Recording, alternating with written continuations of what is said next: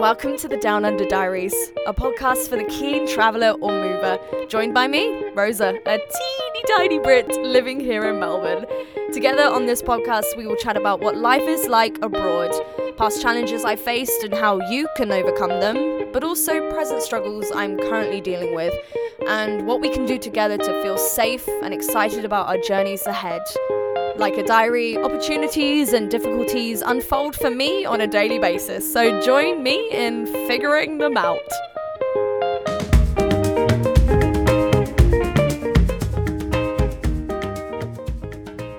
Do you know what is crazy? Is that you can get ill and then have like the residual illness for such a long time. That is me right now. I've had this like residual cough for about three weeks. But a month ago, I was actually ill, ill and it's just still not gone away. I think it was COVID, but I don't think it was COVID because I tested and it came back negative. But at the same time, it's very it's oh it's a it's a COVID dupe. Like it's definitely something similar, but nonetheless, somehow I am still alive. Somehow I am still going, even though it's just not going away. Like this happened this time last year as well, in the autumn time in Melbourne got very ill, I think three times over in the space of two months, all different illnesses, all very intense. This time this year, here we are again, but this time it's just one long one. Like, well, can I take a break? But aside from that, I'm feeling super positive today, and I guess there's a sense of celebration in the air that is needed in the wardrobe because this is the last episode of season one. We are finishing this off, and don't worry, just like I said last week, I will not be going anywhere.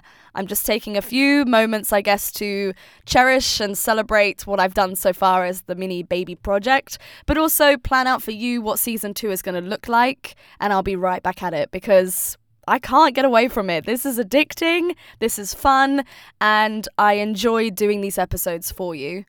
It's just giving me an extra little sense of joy being here in Australia and Melbourne, and I just can't stop doing it. So I'm just going to keep going. Thank you so much again for always listening. Today's going to be a fun one. My mum said, Do you know what? You should probably finish the podcast off with a really enjoyable one to listen to, and I hope this is enjoyable for you. In this episode, I am taking you back with me to one of my recent holidays. That is so um, we're just about to land into the Gold Coast. That was myself and Tuesday, my friend, landing into the Gold Coast, and she couldn't help herself applauding the pilots.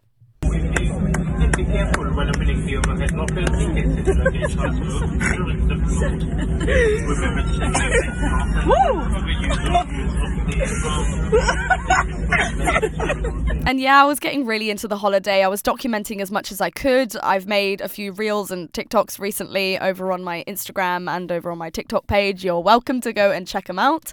They were just highlighting, I guess, specific destinations we went to, very popular destinations for a lot of Aussies and travelers in general.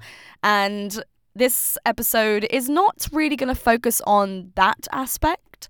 I really want to tell you about the five things I learnt about being in Gold Coast. Because if you are about to fly into Queensland, or you maybe are taking a holiday up north from a southern city, then this is perfect prep for you. So you are ready to go and you are going to be water safe, animal safe, and human safe. That will all make sense at the end of the episode for sure. So, just like last week, strap on in because we are going to take a flight right up to tropical Queensland. Welcome to the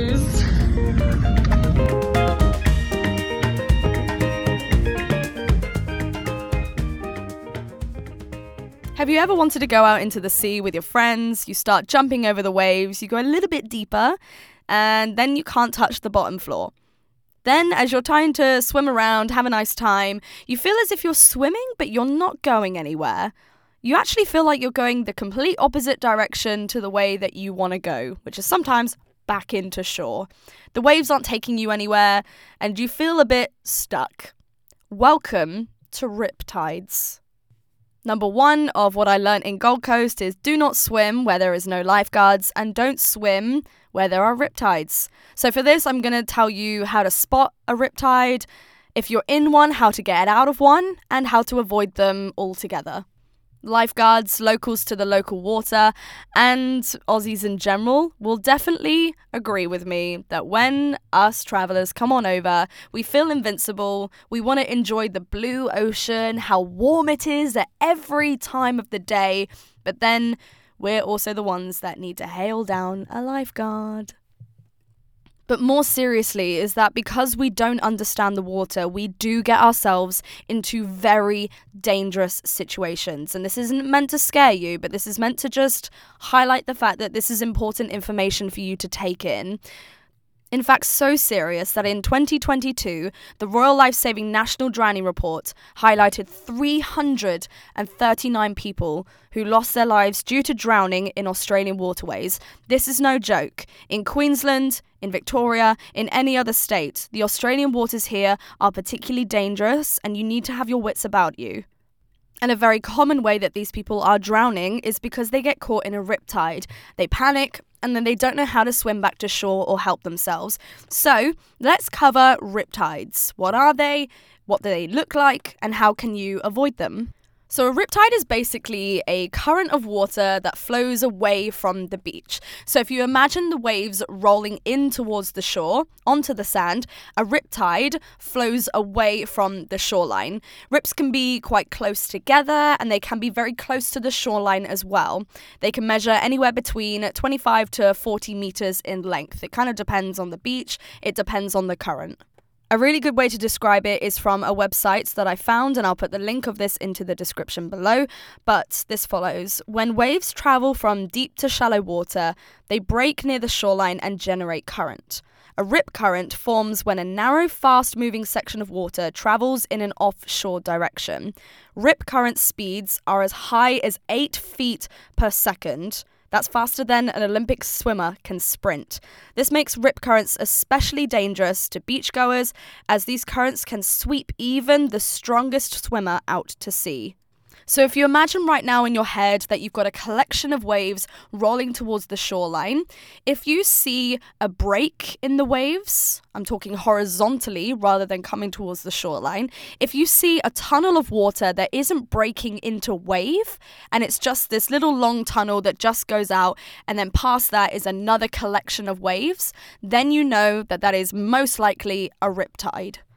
Sometimes this can also be spotted if you see like a collection of waves that are rolling in at a diagonal, because then you know that there is some sort of tunnel and pressure that is not causing these waves to come in at a flat angle and they're coming in at a diagonal. Then you know, ah, that might be a place where there is a riptide just a little bit further out into the sea. And again, not that I need to particularly highlight why this is dangerous. You can kind of understand why. If you get caught up in a riptide, if the current is a lot stronger than you trying to swim in, then you'll just be pulled out into the ocean. That's where people start to panic because they don't know what to do. They feel as if they are just constantly going to be pulled out into the middle of the sea and they're never going to get back to shore. Panic is the start of all of this. And this is how you can get yourself out of a situation if you are caught in a riptide. So let's pretend for a second that you get caught in a riptide. What do you do? Well, first things first, don't panic. The rip current isn't going to take you that far out into the ocean. It will slow down. It's just a natural current, it's just a natural cycle. So as soon as you are know that you are being pulled out, take a moment. If you need to maybe release some fatigue, if you've been trying to swim and you're panicking in that, lay your limbs out nice and wide and lie flat on the ocean. Just take a moment to breathe, catch your breath, lie up towards the sky, meditate if you need to. Then, when you're ready to, if you can see lifeguards on the shoreline, you hold one hand up nice and high, and they'll come out and they'll come and get you back into the shore. If you are unfortunate that you haven't got lifeguards on the area or they don't see you, maybe there's no other surfers nearby that see you as well, now you need to get yourself into the shoreline. Well, how do you do this? Don't swim directly back into the shore from where you are. because you are still in the rip current, it's gonna keep taking you back out. You'll just waste your energy. So swim sideways, swim either left to right, find the area where you get out of the rip, the tunnel, so the waves can naturally draw the momentum of you back into the shore. So you are going with the current rather than against it. But again, like I said, if you start to get really tired or you start panicking and you feel as if this is getting very dangerous, if there are surfers nearby, wave them down, shout help, raise your hand up nice and high if there are lifeguards, and they will come and help you. But let's just try and avoid that situation in the first place. So, how can you spot the riptides and how can you avoid getting in that situation altogether? First things first, don't swim where there are no lifeguards. I'm gonna say that again don't swim where there are no lifeguards. I know we want to romanticize this idea that we can film ourselves running into the sea or being in the ocean where there's no one about and it makes for the perfect videos for your friends back at home and it looks super aesthetically pleasing. It's not going to be aesthetically pleasing when you get caught in a riptide and you're filming yourself drowning. Nope, does not look pleasing whatsoever. The lifeguards know the ocean. The lifeguards know where the riptides are, and lifeguards will put the flags out and watch a particular area to make sure that you are safe. They do this for a reason to stop drownings. And it will be people like you that want to go in and just enjoy the ocean. And wherever you go, you're just going to take a quick dip. Yeah, but if you get caught in a rip current, that's it. You don't know the sea here. You are foreign to the ocean. Allow yourself to be foreign to the ocean and just follow instructions from other people around you, even if there are surfers. Australians and local swimmers know the ocean, so they're probably going to be fine, but don't join them. But also, don't try to save someone. Don't try and be a lifesaver. Don't try and be a lifeguard if you're not one. The reason being is that when you swim out into the ocean to go and save someone from a rip current, is that usually the first person has now finished being pulled out to sea they'll start swimming anyway. They'll start swimming to the side and they might start pulling themselves back into the coastline. So you're actually solving nothing by going out there and trying to save them. You'll put yourself in the situation of drowning. And this is actually a common way that drownings occur is that the person that initially got stuck has now been able to rescue themselves back into the coast, into the shoreline, and the second person trying to be that lifesaver doesn't actually know that they are about to get caught in a really strong rip current. They start panicking, can't see the person. That's how they go down. And that's it. Don't swim where there are no lifeguards. If you get pulled out into a rip current, don't panic. Swim sideways and use the momentum of the waves to bring you back into the shore. I love how I said at the start of this, oh, this is going to be a really enjoyable episode to finish. That was a very serious conversation we just had together. Look, it's an important conversation, and I'm very glad I've just had it with you.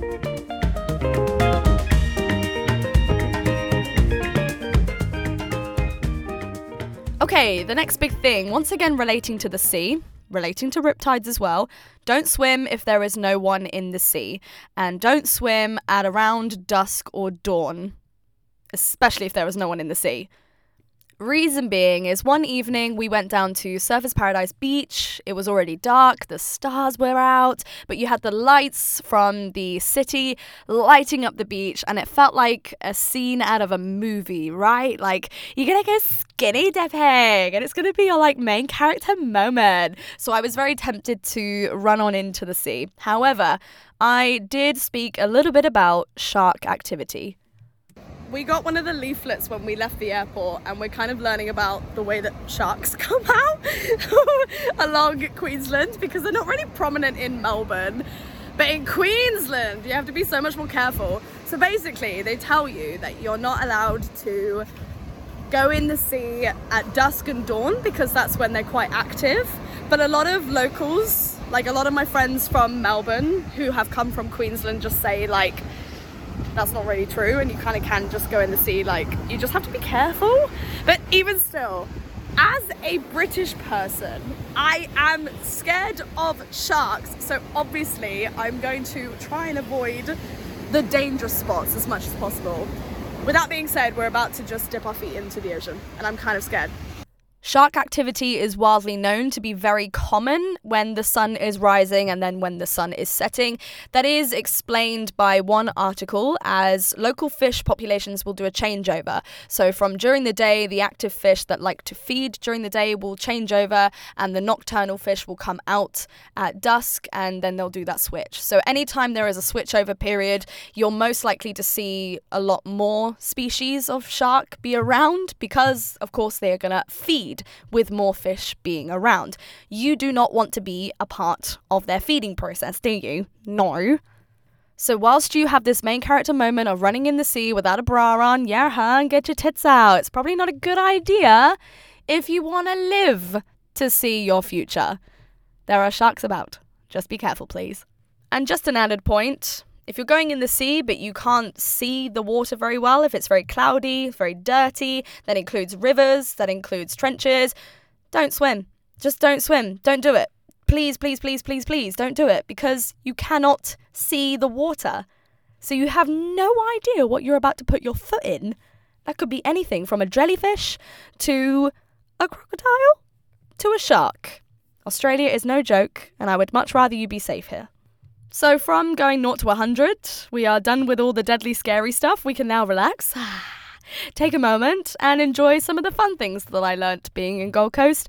And this is one of them. Number three, what I learned in Gold Coast is that some of the beaches here are very squeaky. Let me show you an example. Listen to this.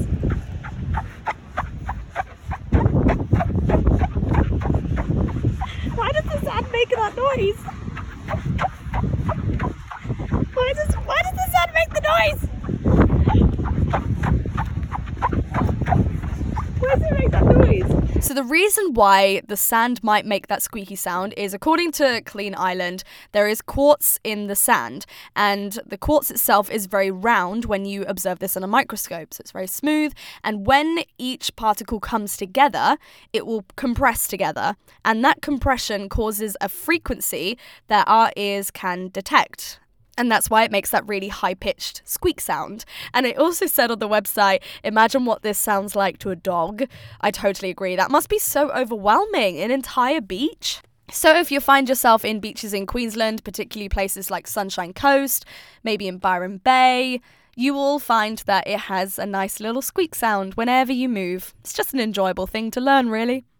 Number four about being in the Gold Coast that I learned in particular is I guess I don't want to go back to any dangerous things, but if you are alone, just stay well connected with people around Surfers Paradise. Stay where it is bright lit, especially if you are out at night, or just stay with your friends because Surfers Paradise has been named a notoriously dodgy area, it's very much a place where people love to party, people love to go out drinking most nights. We maybe had one quiet night on, I think, Sunday and Monday, yeah, Sunday night to Monday, that was really the only night where people weren't active. And then every other evening, it was super busy. There was lots of people about, lots of people drinking as well. So if you're a bit nervous about being around drinkers, if you are sober or coming back from a tour, maybe just have your wits about you.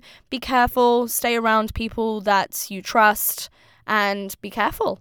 One night in Surfers Paradise, we went out for, I'm not joking, 15 minutes. A whole very sober, very weird 15 minutes. We were coming back from walking along the beach. This was the same evening that we were talking about the sharks.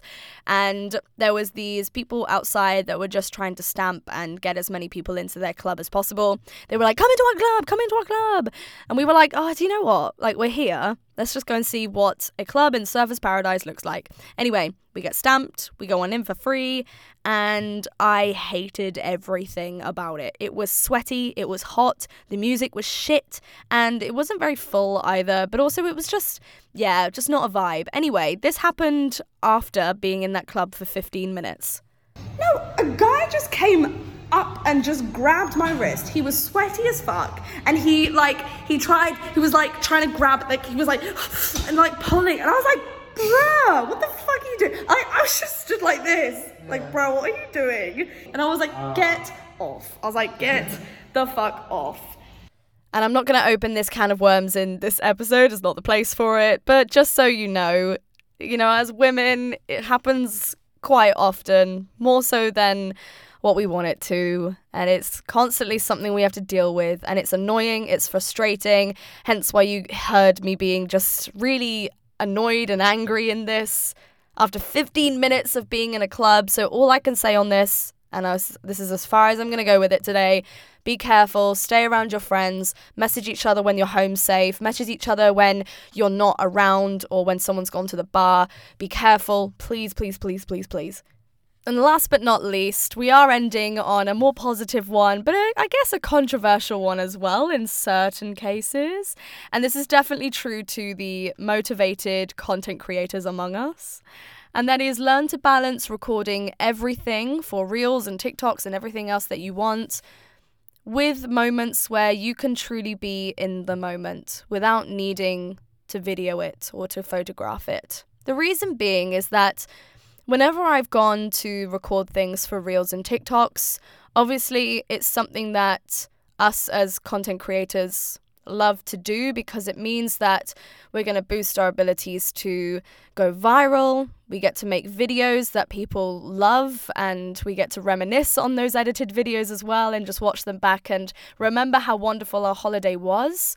But at the same time, everybody else gets to see what you saw. And sometimes you can be a bit more selfish with your journey. Sometimes you can sit down and watch a sunset and you don't need to photograph it.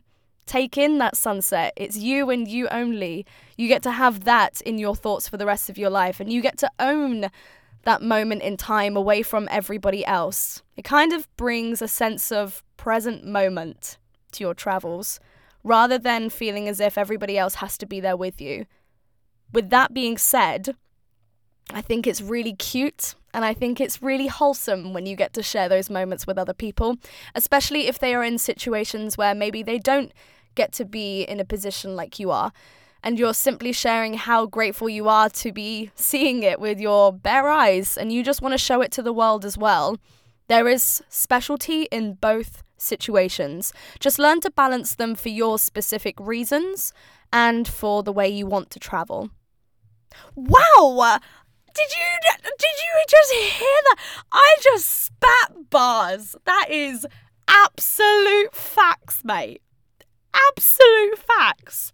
I'm overwhelmed with how wonderful that just came out of my mouth. You know, sometimes I really there is nothing you cannot do, Rosa. Like you're just so like that's pure talent right there. Like, oh my god. Anyway, obviously, when we do record, sometimes it brings some super funny moments into our memories, and all you want to do is share them. And this is just some of mine from Gold Coast. I kind of want my bed. I kind of want a cup of tea in my pajamas, but here we are. We're about to just um. There you go. We're just gonna get in someone's photo. We don't know. We don't know. we're, just, we're just getting in a photo. We don't know who this group of people are. Woo! A plane! Right next to the sea! That's a virgin plane. It's never flown before. That's the funniest thing I think I've ever said in my life. Okay, so um, where are we going? I don't know where we're going, but it's like 8.30ish at night and we're off to see some glowworms in a glowworm cave. I'm terrified. No, that was my sandal. what the hell is that? what, what, what, what is that? Oh, it's a leaf. That's it from me. Thank you so much for listening to the Down Under Diaries, listening to season one. Cannot believe it. This is awesome. And I'm so excited to bring you season two. And if you want to hear anything from me, if you want specific topics to be spoken about, you know where to go to. Head on over to the website, head on over to Instagram, DM me Down Under Diaries podcast, and let me know how your journey is going or what you would like to talk about. Ask me questions or just stay in touch because I would love to be a part of your journey as a friend. And that is season one wrapped. I will see you very soon in season two. And if you want to know when that starts to come out, then head on over to Instagram and pass me a follow down under Diaries Podcast, and I will be keeping you up to date so you will know when the next episode comes out. I'll see you very, very soon. Good day, mate. I will see you later. Bye.